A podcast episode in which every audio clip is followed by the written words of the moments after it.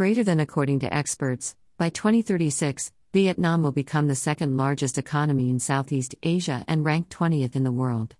The year 2023 is forecasted to be a year of many challenges for the Vietnamese economy due to the impact of the gloomy outlook of the global economy and multiple crises.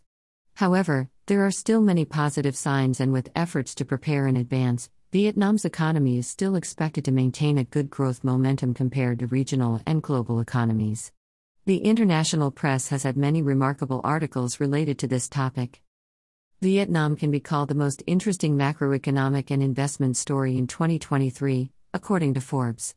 According to experts, by 2036, Vietnam will become the second largest economy in Southeast Asia and ranked 20th in the world.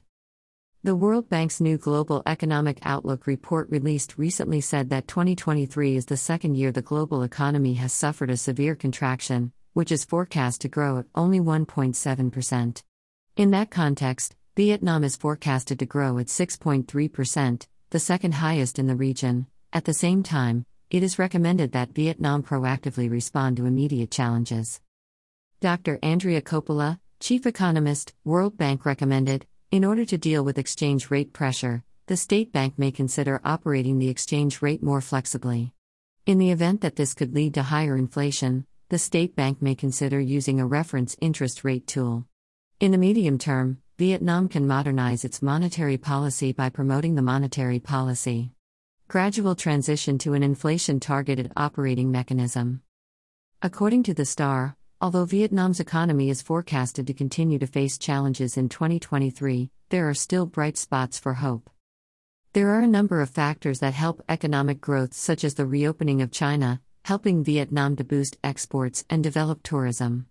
In addition, Vietnam has stepped up public investment and domestic consumption to offset the drop in exports.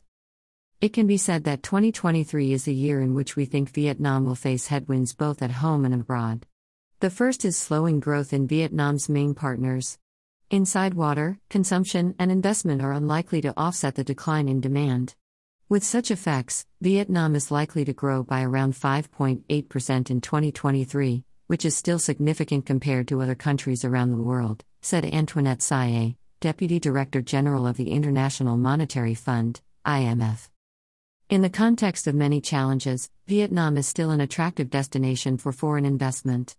The Vietnam briefing page and the Stat Trade Times page have given the reasons why Vietnam can become Asia's next industrial hotspot, such as competitive advantages in young, skilled workers, and an open FDI environment, expanding trade with many countries. Source: CAFEF.